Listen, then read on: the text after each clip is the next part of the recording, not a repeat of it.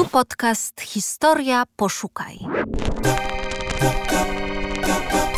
Najciekawsze tematy, perypetie niezwykłych bohaterek i bohaterów, zadziwiające losy dzieł sztuki. Siedzicie wygodnie? To posłuchajcie. Niemal 7 tysięcy młodych Amerykanów podjęło po II wojnie światowej decyzję o rejsie przez ocean, aby nieść pomoc najbardziej potrzebującym krajom Europy. Głównym warunkiem przyjęcia na pokład była umiejętność opiekowania się żywym ładunkiem. Dan West, farmer z Ohio, podczas wojny domowej w Hiszpanii pomagał ludności cywilnej dostarczając żywność. Szybko zrozumiał, że to za mało. Uznał, że lepsze rozwiązanie to podarowanie żywego zwierzęcia. Dojna krowa stanowiła nie tylko stałe źródło pożywienia, ale również angażowała rodzinę w jego pozyskiwanie. Wkrótce West powołał organizację, która skupiała się na dostarczaniu zwierząt najbardziej potrzebującym. Wciągał do pomocy amerykańskich farmerów, którzy ofiarowali bydło z własnych hodowli. Po II wojnie światowej celem jego działalności stały się kraje europejskie najbardziej dotknięte skutkami konfliktu. West miał zwierzęta.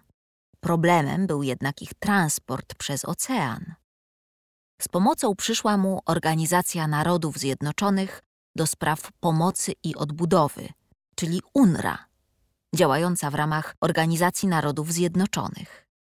Na potrzeby projektu udostępniono 73 statki typu Liberty, zwane liberciakami, które szybko przystosowano do nowej funkcji.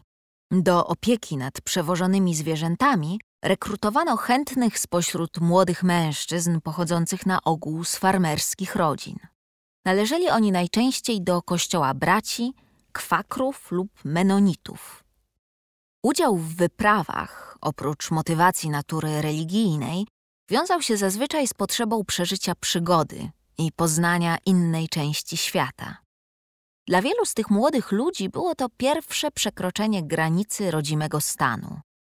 Przez wzgląd na pełnioną funkcję, członkowie załóg statków nazywali ich kowbojami morskimi. Pierwszy transport dopłynął do Gdańska 10 listopada 1945 roku. Na pokładzie statku SS Santiago Iglesias znajdowało się ponad tysiąc krów oraz 45 koni. Ładunek trafiał do miejscowości na Kaszubach i Żuławach lub docierał pociągami w głąb kraju.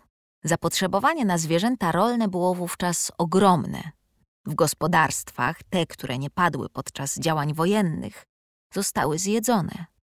Podobny los spotykał nierzadko zwierzęta z pierwszych transportów, które z powodu skrajnego głodu były od razu konsumowane przez beneficjentów dostaw.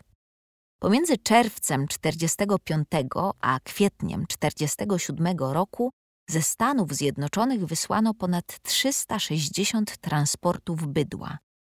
Krowy, konie, również kurczaki i króliki trafiały do krajów najbardziej dotkniętych zawieruchą wojenną, głównie do Polski, Włoch i Grecji. W połączeniu z transportami paczek żywnościowych od UNRA odegrały ogromną rolę w ocaleniu wielu ludzi od śmierci głodowej. Wizja Dana Westa jest realizowana do dzisiaj. Poprzez platformę internetową można zakupić m.in. jałówkę, którą otrzymają najbardziej potrzebujący w odległych rejonach świata. Jak kowboje spędzali czas wolny w Polsce? Odpowiedź na to pytanie znajdziesz na portalu Historia Poszukaj w artykule Magdaleny Staręgi pod tytułem Kowboje morscy z pomocą dla zniszczonej wojną Polski. Historia.